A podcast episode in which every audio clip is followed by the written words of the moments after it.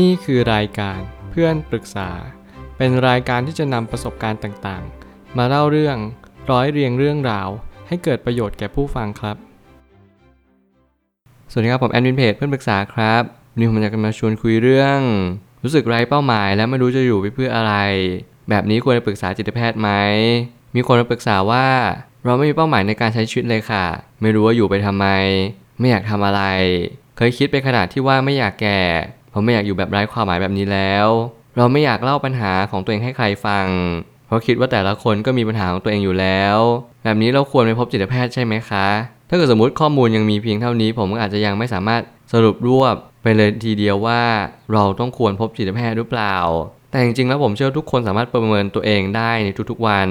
สัญญาณแรกที่ผมเชื่อว่าเราควรพบจิตแพทย์นั่นก็คือ เราไม่สามารถอยู่แบบนี้ได้อีกแล้วนั่นหมายความว่าหลายๆคนเนี่ย อยู่แบบชีวิตปกติธรรมดา แล้วรู้สึกอึดอัดทุกข์ใจมาก เหมือนประมาณว่าโอ้โห ฉันต้องหาอะไรทำมากขึ้นอีกเรื่อยๆ แต่ในความเป็นจริงแล้วชีวิตเนี่ยด้วยความที่มันเป็นปกติสามัญเหมือนเดิม มันก็มาย้ำเตือนเราอยู่แล้วว่า มันไม่ได้มีอะไรสักสำคัญไปมากกว่า ชีวิตประจำวันที่เราเรียนรู้กันเลยเราเรียนรู้ชีวิตประจำวันจากสิ่งที่เราทำในทุกๆวันนั่นแหละมันจำเจมันรู้สึกเหมือนเดิม ไม่มีอะไรเปลี่ยนแปลงไปเลยนั่นอาจจะเป็นสิ่งที่เราต้องเน้นย้ำกับตัวเองว่า เราจะอยู่ชีวิตอย่างนี้ต่อไปได้ไหม ท่ามกลาง ความน่าเบื่อ ความไม่มีอารมณ์สุนทรีร่วมด้วยเลย สิ่งเหล่านี้เป็นสิ่งที่เราต้องเรียนรู้ในชีวิตประจำวันมากขึ้นเรื่อยๆวันนี้วันที่เราจะไปนั่งบอกได้เลยว่าชีวิตฉันจะเปลี่ยนแปลงเมื่อไหร่เพียงแต่วันนี้ต้องอยู่แบบนี้ไปก่อน ถ้าเราทำไม่ได้ควรพบจิตแพทย์โดยทันที ผมไม่ตั้งคำถามขึ้นมาว่าเมื่อเราตามหาเป้าหมายชีวิต เราจะต้องตามหาความหมายชีวิตตามไปด้วย เพราะมันเกี่ยวเนื่องเป็นเนื้อเดียวกัน ถ้าเกิดสมมติเราต้องการรู้ว่าหมดหมายเราคือที่ใด เราก็ต้องรู้ความหมายที่เราจะไปหมุดหมายนั้น เพราะเหตุใดนี่เป็นสิ่งที่ถูกเชื่อมโยงกันเป็นเนื้อเดียวกัน แยกขาดออกจากกันไม่ได้เลย ถ้าเกิดสมมติคุณต้องการมีแฟน คุณต้องตอบให้ได้ว่าคุณมีแฟนเพื่ออะไร แล้วเมื่อไหร่ก็ตามที่คุณหาเงิน คุณต้องตอบให้ได้อย่างเหตุผลอย่างแท้จริงว่า คุณหาเงินเพื่ออะไรกันแน่ เมื่อไหร่ก็ตามที่เราตรงตามเหตุผลชีวิตก็เป็นไปตามสิ่งที่มันควรจะเป็น นั่นจะเป็นเหตุผลและสมเหตุสมผลอย่างสิ่งที่มันเป็นว่า ทุกอย่างในสิ่งที่เราทำสิ่งที่เราคิด เราก็จะเจอในสิ่งที่เรานั้นหมุดหมายเอาไว้อย่างแน่นอน เมื่อไหร่ก็ตามที่เราหมุดหมายเอาไว้ไกล ระหว่างทางแน่นอนเราอาจจะเจอคนที่ใช่ไม่ใช่ แต่อย่างน้อยที่สุดเราก็ได้เรียนรู้ว่าทางให้เราเลือกเดินเนี่ยมันก็เป็นส่วนหนึ่งของการตัดสินใจของเราเหมือนเหมือนกัน มันไม่ได้หมายความว่าฉันคาดหวังไว้แบบนี้ชุดฉันต้องเป็นแบบนั้น นั่นเป็นสิ่งที่เราคิดง่ายเกินไป เราพยายาม shortcut ความคิด หรือหาทางลัดนั่นเองแต่อีกนัยยะหนึ่งนั่นก็คือ เราไม่สามารถที่จะไป shortcut ความคิดได้เลย เราทำได้แค่เพียงหมุดหมายในสิ่งที่เราตั้งใจเอาไว้ สมมุติเราต้องการแค่ financial freedom เรารู้หรือเปล่าว่า financial freedom มันไม่ได้ง่ายและมันไม่ได้ยากขนาดนั้นเลย นั่นหมายความว่าถ้าเกิดสมมติเรามีรายจ่ายน้อยกว่ารายรับ นั่นแหละเรา financial freedom แล้ว แต่แล้วเราก็ต้องการอัปเกรดชีวิต เราต้องการให้มี กระแสเงินสดอิสระเพิ่มขึ้นเรื่อยๆในทุกๆ เดือน นี่เป็นการเปรียบเทียบเฉยๆว่าทุกครั้งก็มีเป้าหมาย แต่มันไม่ได้เป็นไปตามเป้าหมายทั้งหมด นั่นแหละจึงเป็นชีวิตประจำวันที่ต้องพบเจอ หากว่าเรารู้สึกทนไม่ไหวในสภาวะปกตินี้ เราก็จำเป็นจะต้องไปหาคนปรึกษา ถ้าเราไม่มีที่ปรึกษาเลยอาจจะต้องไปปรึกษาจิตแพทย์สื่อไป นี่เป็นสิ่งที่ผมเรียนย้ำอีกครั้งหนึ่งว่า ถ้าปกตินี้ที่เราอยู่ณปัจจุบัน เรามีสิ่งนี้อยู่ เราไม่เคยมีสิ่งนั้นเลยให้เราไปตั้งไขว่คว้าหาคำตอบของชีวิตมากมายว่า ฉันจะต้องมีสิ่งนี้ ถ้าเกิดสมมติไม่มีสิ่งนี้เกิดขึ้นมา ฉันจะต้องไม่อยู่ในโลกใบนี้แล้ว นั่นแหละคุณจะต้องรีบไปพบจิตแพทย์โดยด่วน จริงๆแล้วสิ่งที่ผมสื่อนั่นก็คือการที่เราอยู่เป็นปกติเนี่ยมันเป็นความรู้สึกที่ไม่ปกติ ก็เป็นไปได้เหมือนกันนั่นหมายความว่า เราอยู่อย่างนี้แหละแต่อยู่ดีวันหนึ่งเราก็เกิดมีความรู้สึกอะไรขึ้นมา ที่มันไม่ปกติอีกต่อไป นั่นก็จึงเป็นสิ่งที่เราต้องถามตัวเองอยู่เนืองๆว่า มันเกิดขึ้นเพราะอะไร เราอาจจะอยู่ว่างๆนานเกินไปไหม เราทำงานหนักเกินไปหรือเปล่าอะไรที่น้อยเกินไปมากเกินไป ลองชั่งน้ำหนักดูบ้าง เพื่อเราจะหาจุดสมดุลว่าเราไหวหรือไม่ไหวอย่างไร เพราะในเรื่องของใจเนี่ยมันเป็นเรื่องที่เรารักษา balance ได้ยากอย่างยิ่ง มีคนหลายคนมีความเชื่อว่าเราต้องรักษา balance ตลอดชีวิต แต่ผมก็มีความเชื่อว่าการที่มันไม่ balance เนี่ยมันทำให้เราเห็นว่าจิตใจเราควรจะวางไว้ตรงไหน ไม่อย่างนั้นถ้าเกิดสมมติทุกอย่างมันคือจุดสมดุลไปหมด แล้วเราจะทำอย่างไรให้มัน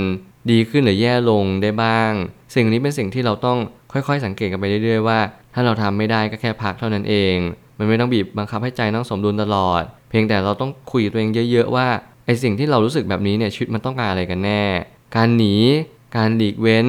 การหลบเลี่ยงหรืออะไรก็ตามแต่มันเป็นสิ่งที่เป็นคำตอบจริงๆหรือเปล่า ลองทำดูก็ได้ แต่ถ้าเกิดสมมติมันไม่หาย ก็ต้องกลับมาอยู่ตรงจุดเดิม และตั้งคำถามใหม่ว่าเราจะแก้มันได้เพราะอะไร การเล่าปัญหาของตัวเอง ไม่ใช่เป็นการทำให้อีกคนรู้สึกมีปัญหาที่หนักขึ้น เพียงแต่ถ้าเรา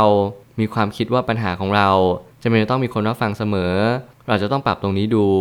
แน่นอนถ้าเกิดสมมุติเราไปปรึกษาใครห้ามคิดแทนเขาเด็ดขาด แน่นอนอาจจะมีคนที่เกรงใจมากๆ เขาฟังในทุกๆเรื่อง เราก็ต้องสังเกตว่าเออ เราเล่าเยอะไปไหมเขาก็ต้องมีกิจกรรมในสิ่งที่เขาต้องทำแค่นั้นเองเราก็เรียนรู้สิ่งเหล่านี้มากขึ้น เพราะว่าจริง ๆ แล้วชีวิตมันก็คือเหมือนกับสิ่งที่เราเรียนรู้ในแต่ละวัน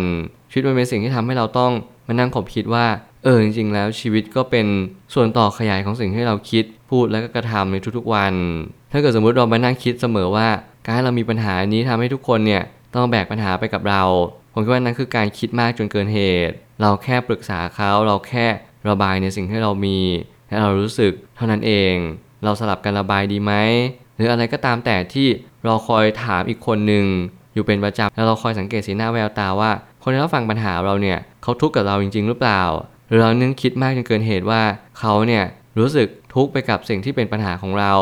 ทั้งๆที่ในความเป็นจริงแล้วทุกคนเนี่ยไม่ค่อยจะคิดในเรื่องของคนอื่นเท่าไหร่นัก เพราะคนส่วนใหญ่นั้นคุ้นคิดแต่เรื่องของตัวเองในทุกๆวัน